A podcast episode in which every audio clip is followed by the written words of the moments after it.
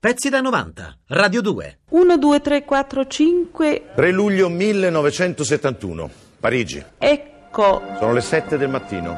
James Douglas Morrison, in arte Jim, leader della rock band californiana The Doors, è morto. Mi? Il cadavere viene trovato dalla fidanzata Pamela Susan Curson, che in quel momento non è in casa da sola. Ci? Al suo fianco un personaggio piuttosto conosciuto nella scena rock internazionale. Si chiama Jean de Breteuil. Qualcuno sostiene che faccia parte dell'aristocrazia francese, altri che si spacciasse per un nobile. Per tutti lui è il conte e di professione spaccia droga. Qui? Si dice che l'eroina più pura in circolazione, la micidiale Chinese, ce l'abbia soltanto lui.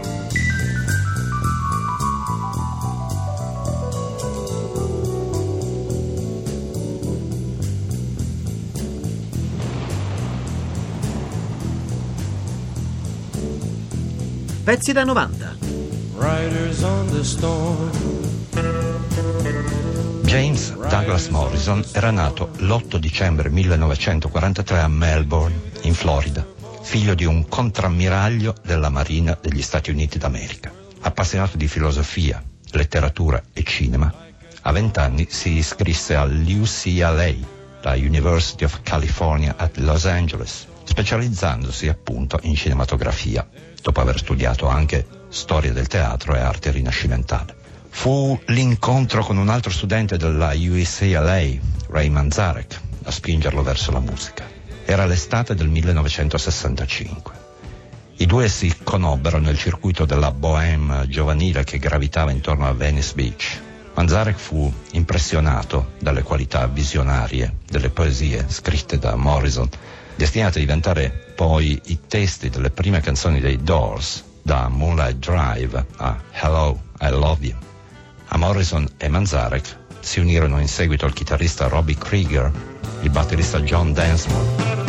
E così nascono i Doors. È Morrison a scegliere il nome della band, ricordando il saggio di Aldous Huxley, Le porte della percezione. Il libro tratta delle esperienze psichedeliche fatte con la mescalina. Per il titolo, Huxley aveva preso lo spunto da una frase del poema di William Blake, Il matrimonio del cielo e dell'inferno. La massima di Blake era: se le porte della percezione fossero purificate, tutto apparirebbe all'uomo per come veramente è, infinito. Make him understand. Io un nome ce l'ho, i Doors. Vuoi dire le porte della mente, il libro di Huxley? Le porte della percezione, l'acido. Magnifico. Quando le porte della percezione saranno purificate, all'uomo tutto apparirà come realmente è, infinito. È William Blake. Mm, sì, mi piace. Hello, I love you. Won't you tell me your name? Hello, I love you. Let me jump in your game. Hello, I love you. Won't you tell me your name? Hello, I love you. Let me jump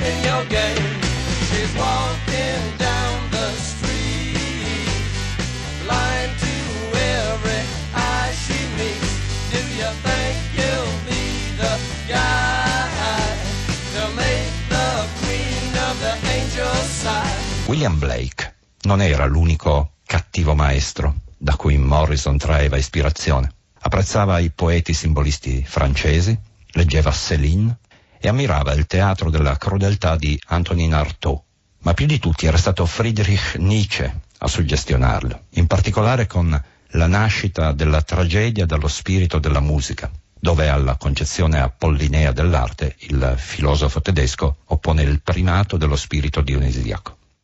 Influenza nefasta, a detta di John Densmore, batterista dei Doors. È stato Nietzsche a uccidere Jim Morrison. Siamo al Père Lachaise, il cimitero parigino della gente ricca e famosa. Qui sono sepolti uomini politici e artisti. Per la sua vastità e dimensione qualcuno l'ha definito una città nella città. Ovviamente una città di morti. Qui tra quelle di Chopin, Rossini, Oscar Wilde e Edith Piaf c'è la tomba di Jim Morrison. Frequentato da ammiratori e fan, il sepolcro, che è uno dei luoghi più visitati dai turisti qui a Parigi, è stato profanato più volte. Oggi sulla lapide una scritta in greco recita Egli ha provocato i suoi stessi demoni. Pamela ha telefonato al conte mezz'ora prima, è agitatissima. Jim Morrison si è chiuso in bagno e non risponde alle sue chiamate. Verso le sei del mattino mi sono svegliata. Jim non era al mio fianco. Mi sono precipitata in bagno, ma la porta era chiusa a chiave dall'interno.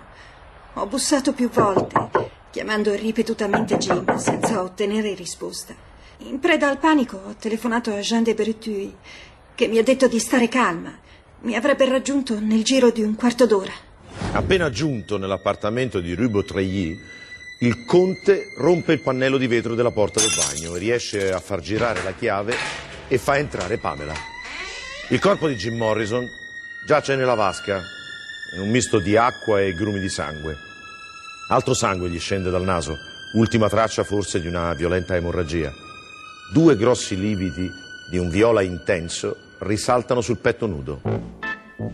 Jim Morrison beve, è alcolizzato, fa uso di droghe. Il 12 dicembre del 1970 a New Orleans ha un crollo nervoso. Nel mezzo del concerto prende il microfono e comincia a sbatterlo contro il pavimento di legno del parco. Poi crolla, si siede e chiude lo show. I Doors, gli altri tre, si ritirano in una stanza e decidono di chiudere la stagione dei concerti dal vivo. Jim Morrison è stanco, vuole cambiare vita. Raggiunge Pamela Corson a Parigi e sembra dare un taglio col passato. Pare felice, ama vivere nel centro della città, gira con un taccuino per prendere appunti, visita il cimitero per la Chaise ed è impressionato dalle tombe degli scrittori più amati. Addirittura pensa ad una casa nella campagna francese. Quando l'ho conosciuta ignoravo i problemi di Pamela con l'eroina. Tutti invece sapevano dell'alcolismo di Jim, che non disdegnava altre droghe anche se chi lo conosceva bene diceva che detestasse l'eroina. Forse perché proprio Pamela ne era totalmente dipendente.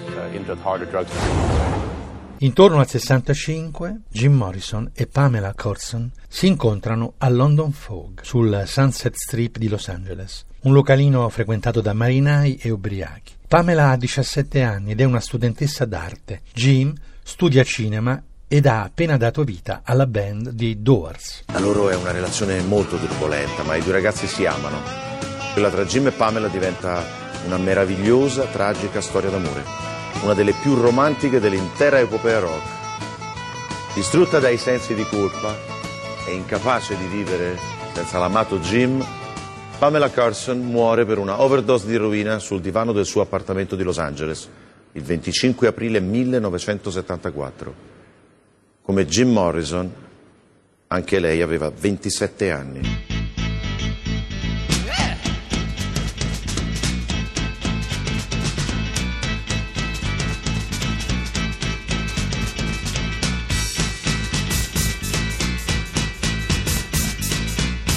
On, come on, come on, come on, now touch me, baby. Can't you see that I am not afraid? Lo chiamavano il Re Lucertola. Era un'icona del rock, un poeta maledetto, un performer dissacrante. Ma Jim Morrison era anche un sex symbol. Adorato da legioni di donne, Jim, ma è stato un esempio di fedeltà nel suo carnet finiscono la giornalista Patricia Kennelly che sposa con un antico cerimoniale sciamanico Wicca nel giugno del 1970, eh, le rockstar Nico e Grace Leak, ma anche cameriere, ballerine, oltre che naturalmente le gruppi. I Doors erano già una band famosa nella primavera del 1967. E in quei giorni mi trovavo da un'amica a Laurel Canyon. Stavamo sniffando droga. E a un certo punto sentiamo suonare la musica dei Doors. Chiedo alla mia amica, chi ha una copia di un album che non è ancora stato pubblicato? Sono andata al piano di sotto. Il suono proveniva da una stanza in fondo a una scala di pietra. Mi sono intrufolata, ho guardato dalla finestra e c'era Jim Morrison che suonava i pezzi dell'album. Indossava pantaloni di pelle, era una visione da sogno. Ho sbirciato attraverso la finestra, l'ho salutato e lui mi ha invitato in casa. Ehi, vieni pure, mi ha detto. Sono entrata nella stanza. Ho guardato in alto e c'era la sua ragazza, Pam, che ha urlato Vattene subito da casa mia! Sono scattata immediatamente indietro. Alcuni minuti dopo ho sentito un violento litigio. Pam urlava: Non azzardarti a salire! Poco dopo Jim è venuto a casa della mia amica. Ci siamo drogati insieme e poi rotolati sul pavimento per ore. A un certo punto Jim ha detto che doveva prepararsi per il concerto. Mi ha invitata ad andare a vederlo all'Ula Baloo Club. Durante il sound check, Jim è sceso da una scala. Io l'ho seguito. Ero ancora sotto l'effetto della droga e non sapevo bene cosa stavo facendo. Lui è corso verso il palco, ha afferrato il microfono e wow! E io mi sono trovata sul palco fra gli sguardi di tutta la gente. Che momento! Dopo il concerto siamo usciti e abbiamo trascorso alcune ore insieme. Jim ha guidato la mia macchina, abbiamo mangiato qualcosa e sniffato altra droga. Jim poi ha guidato verso le colline e afferrata la bottiglietta di roba che avevamo sniffato l'ha gettata via dicendomi questa roba ti brucia il cervello, non devi prenderla mai più. Quindi è grazie a lui se ho smesso di sniffare, se forse mi sono rimaste intatte alcune cellule cerebrali. Nessuna fra le persone ancora in vita può affermare con assoluta precisione cosa sia accaduto quella notte. C'è chi addirittura racconta una storia diversa, che però ha lo stesso macabro finale. Jim non è stato male a casa sua, ma poco distante da lì. È uscito per andare al Rock and Roll Circus, il locale di San Bernett. Era un sabato sera. Il club era più affollato del solito. Jim era arrivato verso le due e mezza del mattino. In quel momento ero occupato, ma quando l'ho visto entrare l'ho salutato e abbiamo chiacchierato un po'. Gli ho versato da bere e lui mi è sembrato più agitato del solito. Guardava spesso verso la porta d'ingresso, mi dava l'impressione che stesse attendendo qualcuno o qualcosa. Il suo atteggiamento era strano. Mi pareva teso, nervoso. Poi sono entrate due persone, due uomini, conosciuti nel quartiere di Saint-Germain-des-Prés come spacciatori di eroina. Qualcuno poi mi ha detto che Pamela Curson aveva chiesto a Morrison di andarle a cercare della droga. Jim aveva così contattato qualcuno che gli aveva dato appuntamento a Rock and Roll Circus. Intanto avevo lasciato Jim da qualche minuto. Quando ho guardato nuovamente verso il bar, Morrison non c'era più. C'erano solo i due pusher, intenti a parlare fra di loro. Io non ci ho fatto caso più di tanto. Devo aver pensato che Jim fosse andato al bagno, o forse da qualche altra parte, che sarebbe tornato. Dicevano che quando Pamela era in crisi di astinenza dava di matto, e forse quella sera è stato così. Forse Jim è andato al circus per procurare l'eroina alla sua fidanzata. Certo è che quei due tizi Jim li conosceva bene. Lavoravano per il conte Jean de Breteuil. Ho continuato a fare quello che stavo facendo, fino a quando una ragazza è venuta a cercarmi in preda al panico. Il locale era su due piani, i bagni si trovavano al secondo e la ragazza mi ha detto che da 20 minuti quello degli uomini era chiuso, bloccato e che nessuno riusciva a entrare. Allora ho chiesto agli agenti di sicurezza di sfondare la porta ed è stato in quel momento che ho visto per primo il corpo inanimato di Jim Morrison. Subito ho pensato che avesse avuto un malore. Aveva della bava attorno alla bocca. E quello di sicuro era un brutto segno. Non sapevo proprio cosa pensare. E solo in seguito ho saputo che aveva assunto dell'eroina pura all'86%.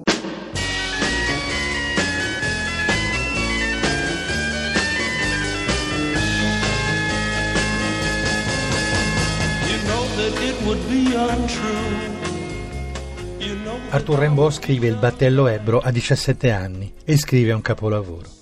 Descrive un battello in balia del mare, di onde fragorose. Il poeta è il battello, il mare è la sua esistenza. Il poeta si lascia andare nella realtà fatta di percezioni intense ed estenuanti. Lo scrittore affronta il mare come una barca e lo teme. Chi scrive non si degna della realtà e delle sue leggi, ma si abbandona al viaggio per non contrastarne l'evoluzione. Chiudiamo con Rainbow questa puntata, ma ci sembra di chiudere con un testo di Morrison.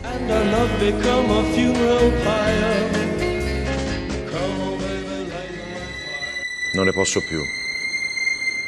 Bagnato dai vostri languori, onde, di filare nella scia dei portatori di cotone, né difendere l'orgoglio di bandiere e fuochi, né di nuotare sotto gli orrendi occhi dei pontoni.